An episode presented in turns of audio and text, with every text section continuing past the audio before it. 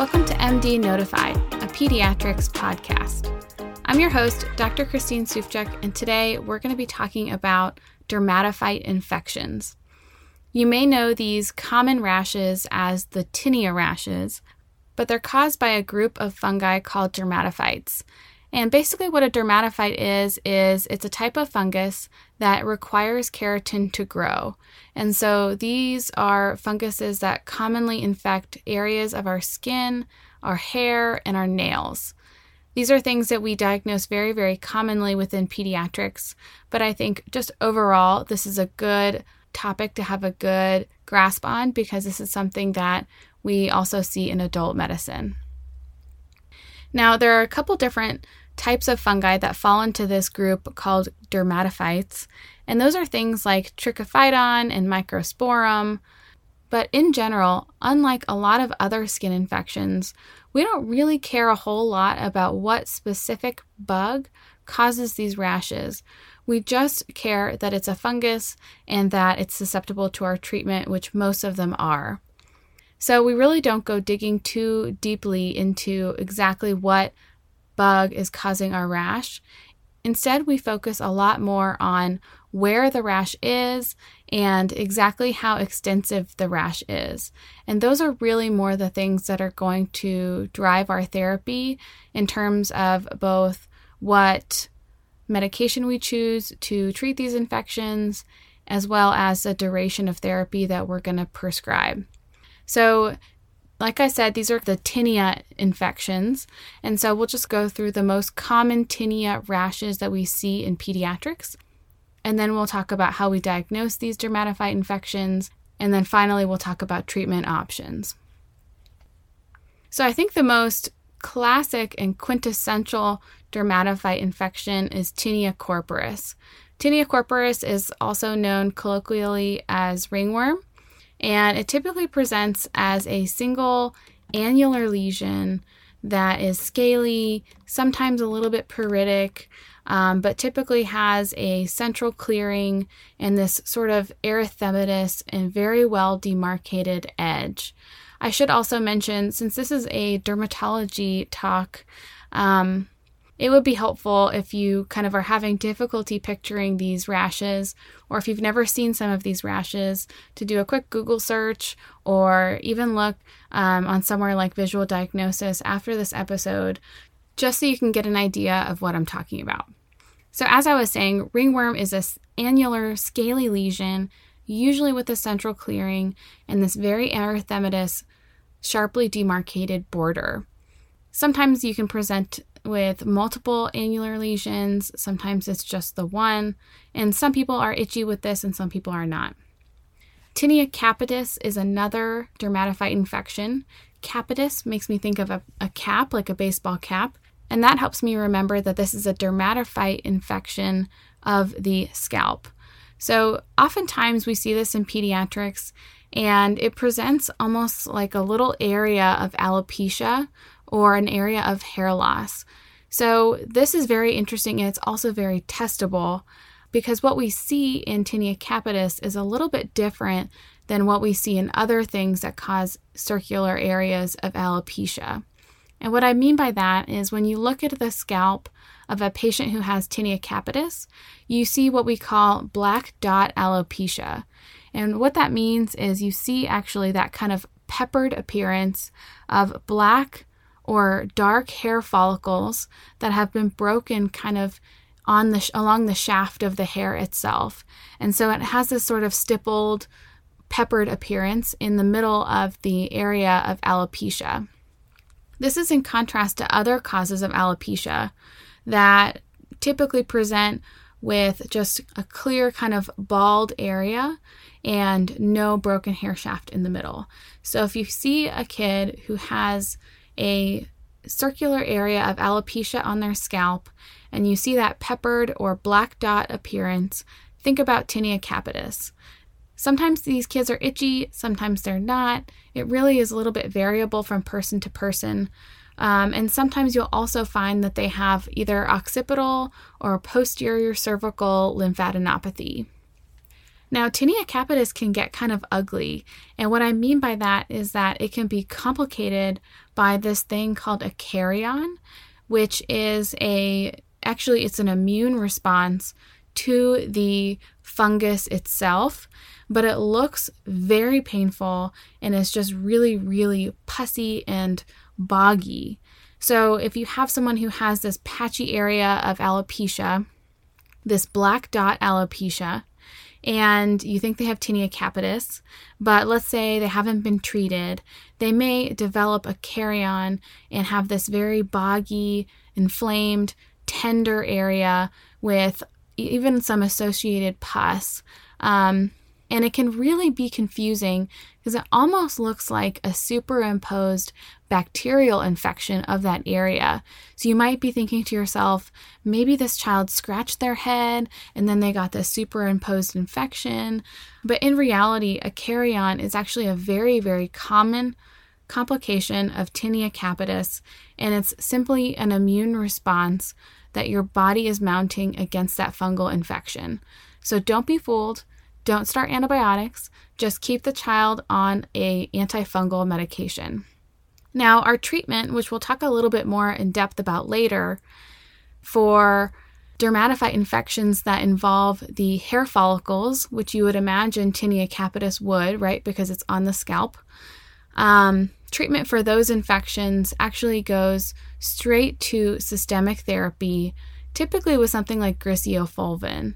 And we want to really treat these kids aggressively because we want to avoid doing permanent damage to their hair follicles, because that can lead to permanent alopecia, which of course is an outcome that we definitely, definitely want to avoid in our patients. So tinea capitis can get pretty ugly, but it's not the last type of tinea. We're going all the way down the body here. The next type of tinea infection is tinea cruris. This is also known as jock itch, and it's a dermatophyte infection of the groin area. This is typically a rash that is seen in young athletes because they are often wearing tight athletic clothing. Sometimes that doesn't breathe very well, sweating a lot, and they're really creating that gross, warm, wet environment that fungi love to thrive in. And so we often see this infection in our young athletes. It looks very similar to tinea corporis. It has sort of that scaly appearance. Typically, jock itch will affect more the inner thighs and the buttocks. And one clinical pearl that I think is pretty useful is that it oftentimes spares the scrotum. So that's a good tip to keep in mind when you're evaluating someone who you think may have tinea cruris, but you're also kind of thinking the possibility of candidal infection is also there, and kind of trying to tell that rash apart. If it involves the scrotum, it's more likely to be a candidal infection, whereas if it only involves really the thighs and the buttock area, probably more likely to be a tinea cruris or a jock itch infection. Always examine the feet in an athlete who has jock itch because, as you can imagine, someone who is an athlete who's constantly outside, constantly sweating, constantly in sweaty sneakers and sweaty athletic gear, they are at high risk for both infection in the groin area and infection in the feet. So if you have someone who has tinea cruris, always check out their feet. That brings us nicely to the topic of tinea pedis, which is a dermatophyte infection of the feet. Colloquially, we call this athlete's foot. And really, it's a scaly rash that is often found really like between the toes and on the bottom of the foot. Some people find this to be an itchy rash. Some people describe it sort of as like a burning feeling. And other people are completely asymptomatic other than the fact that they have this peeling skin sort of in between their toes and on the bottom of their feet. Another dermatophyte infection that we see in pediatrics is onychomycosis, which is a dermatophyte infection actually of the nails, so the fingernails and the toenails. This can be kind of tricky in kids because they're constantly bumping into things and having sort of traumatic injuries to their toes and to their toenails and their fingernails. And so it's always good to keep in mind that a child who comes in with what might look like onychomycosis, meaning a nail that's yellow or dystrophic or thickened in appearance, may have a fungal infection, but they may also just have a sort of post-traumatic change in that nail. And so if it's a mild enough case, it's an okay idea to just kind of watch and wait and see if it resolves with time. And of course, if it doesn't resolve with time, moving ahead with treatment for a dermatophyte infection would be very, very reasonable. Now, onychomycosis is kind of interesting because the treatment varies depending on the severity of the disease. So mild disease, which typically is sort of involving less than 50% of the nail itself, you could start off with topical therapy and see if that works. Oftentimes, children have thinner nails and they grow fairly quickly, so topical therapy for mild onychomycosis might be sufficient. However, if it's a severe infection, it's the whole nail, just go ahead and go straight to systemic therapy with something like oral griseofulvin. So those are really the most common dermatophyte infections that we see in pediatrics. It's kind of all the tinea rashes and onychomycosis. Now, you'll notice one is missing from this list, and that is tinea versicolor. We also call that rash pityriasis versicolor. And that describes this rash that's sort of hypopigmented. We see it a lot in the summertime because other areas of the skin get tanned, and these sort of whitish splotches don't get tanned. And so they're kind of hypopigmented macules caused by a different fungus that is actually not a dermatophyte. So even though it's called tinea versicolor, it's not caused by a dermatophyte, and actually Malassezia does not require keratin to grow. And so that's why this kind of doesn't fall into this particular category. However, suffice it to say that tinea versicolor or pityriasis versicolor, it kind of goes by both names, is also susceptible to a lot of the treatments that we'll talk about in this episode. So let's talk about diagnosis. How do we diagnose a dermatophyte infection in a pediatric patient, or really in any patient? So most of the time, dermatophyte infections are clinical diagnoses, meaning you use your history and you use your physical exam, and after you've done both of those things, you can come to the conclusion that, that rash is ringworm, it's tinea corporis, or that rash is tinea pedis, it's athlete's foot, or whatever the case may be. However, there are certain situations where you may be about to commit a patient to, let's say, an 8-week course of griseofulvin. And in that scenario, you may want to be absolutely sure that the rash that you are treating is in fact caused by a fungal infection and your patient needs antifungal therapy. I say this because there are a fair amount of rashes that are annular, that are scaly, that are mildly pruritic, and may be easily confused with things like tinea corporis or ringworm. So for example, let's say you have a patient who comes in, they have an annular, scaly rash. It doesn't really have any central clearing. It doesn't really have any itchiness to it.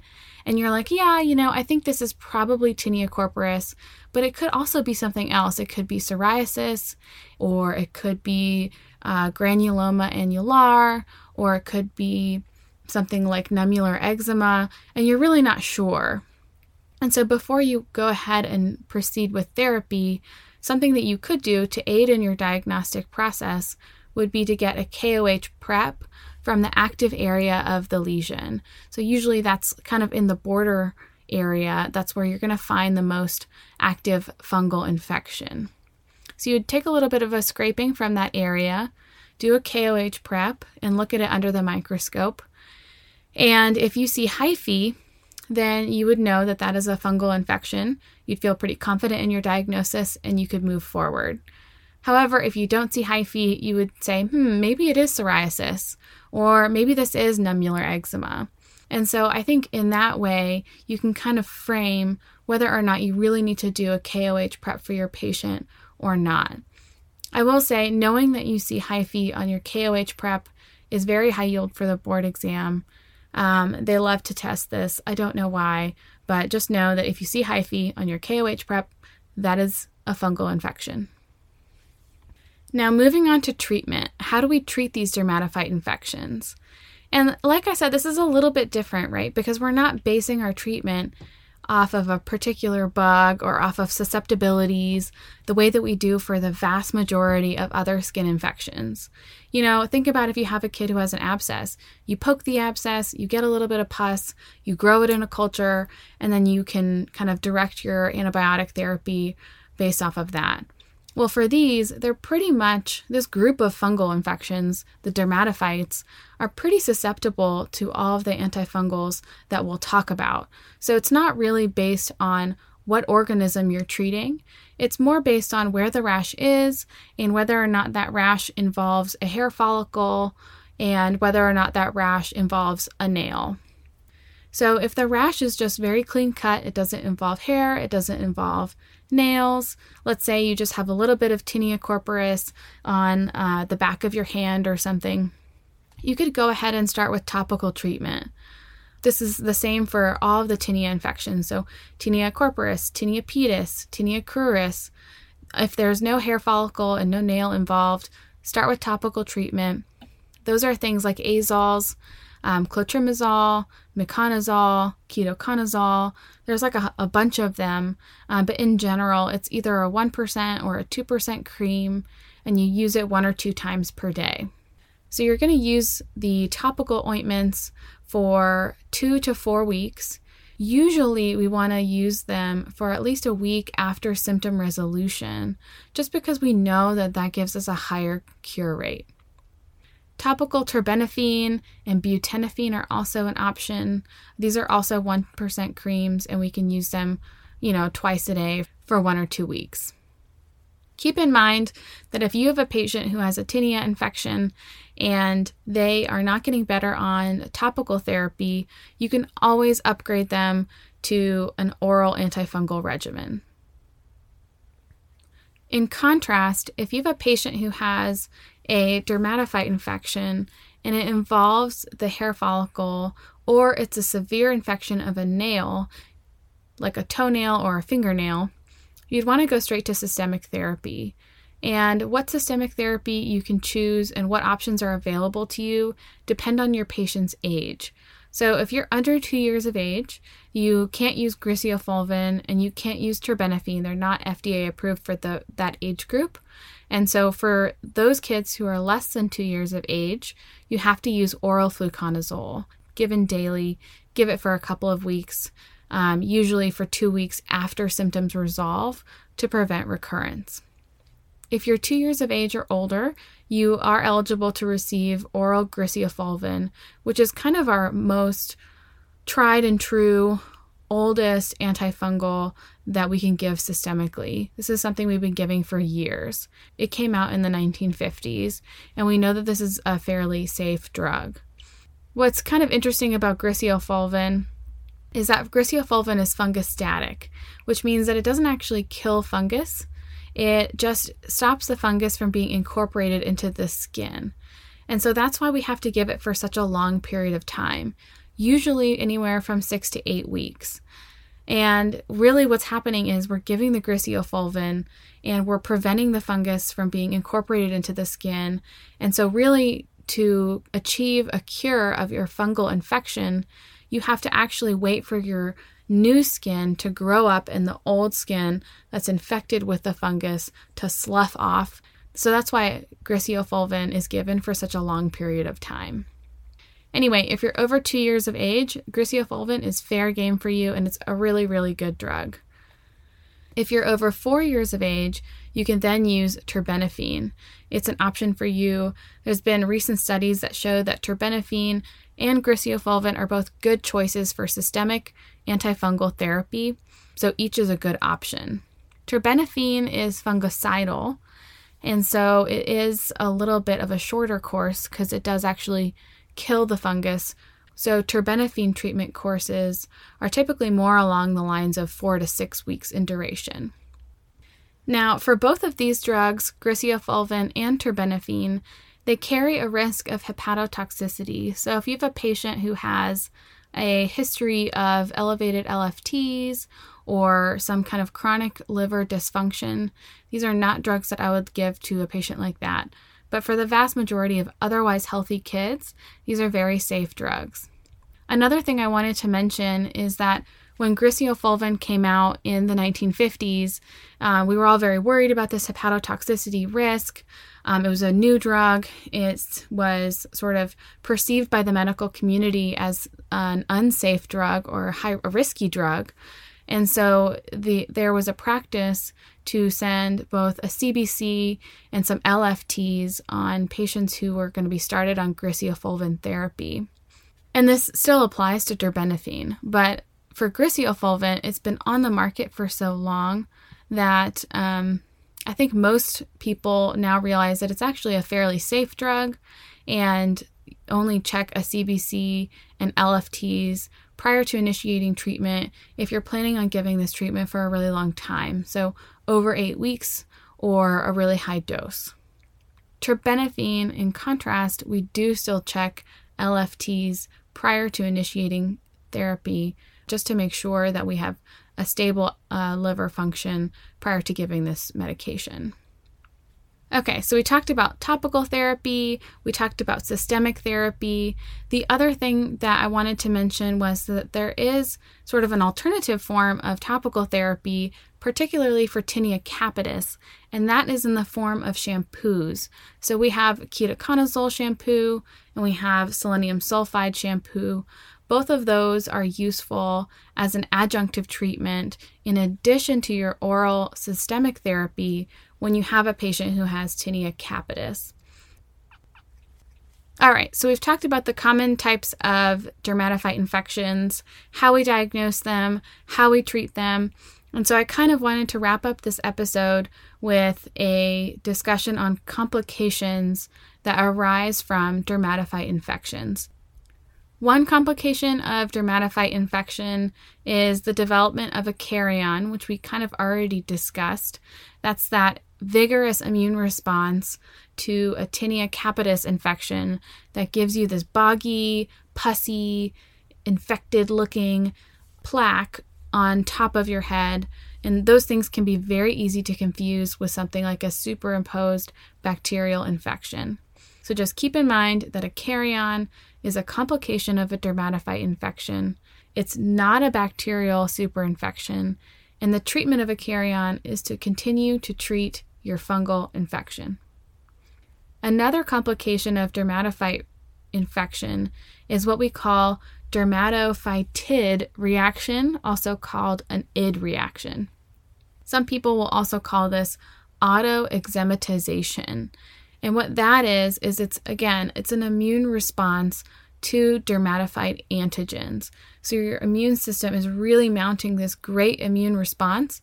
And in conjunction with that immune response, you get this diffuse rash that is symmetrical, it's maculopapular, mostly it's a papular rash that is very, very pruritic. So it's very itchy. It looks a lot like eczema. And that's why they call it autoexematization. It's kind of dry, it's kind of papular, and you'll notice that I haven't mentioned that it appears anywhere in particular. It's usually a very diffuse rash. And this can be very confusing, right? You have a kid who, let's say, has never had eczema before. You started treating them 1 or 2 weeks ago for tinea, let's say a ringworm infection, so tinea corporis. And then 2 weeks later, they come in and they're just covered kind of all over their arms and legs with this rash that looks like eczema. Often we also see it on the face. That is an id reaction. It's a very common reaction to the dermatophyte antigen. And it can be really easy to confuse with something like a drug reaction. Because think about it, you just gave this child 1 or 2 weeks prior who had a dermatophyte a new medicine, whether that was griseofulven, terbinafine, a topical medication. They start using that medication regularly, and then they come in with this diffuse rash. So you can see how it would be kind of easy to confuse with a drug reaction. However, drug reactions, keep in mind, they're typically urticarial, and what we're talking about here is really more of an eczematous rash. It's a pretty common complication of a dermatophyte rash. Now, how do we treat an id reaction or this autoexematization?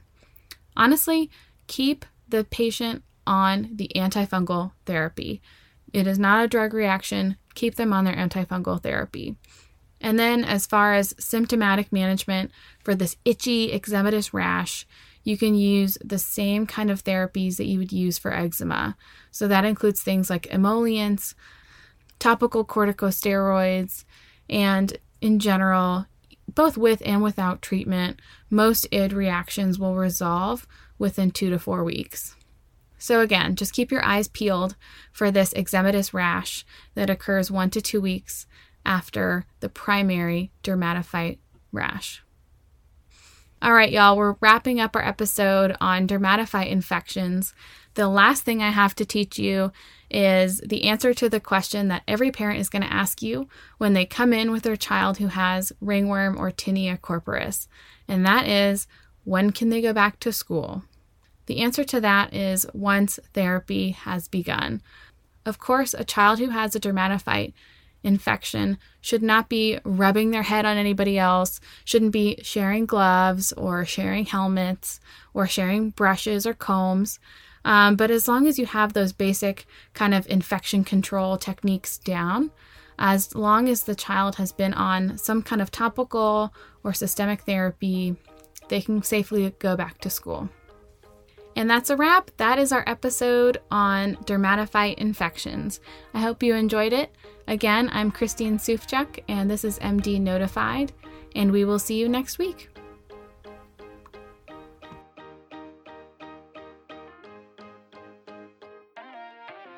Thanks for listening to MD Notified, a pediatric podcast. References to the information sourced in this episode can be found in the Quick Notes outline, which is available on mdnotified.com. The contributors to MD Notified have no financial disclosures or conflicts of interest. The views, information, or opinions expressed are solely those of the individuals in today's episode and do not represent any other organizations or its employees. The primary purpose of this podcast is to inform and educate. This podcast does not constitute medical or professional advice or services. If you are a member of the general public and have questions, please make an appointment with your local board-certified pediatrician.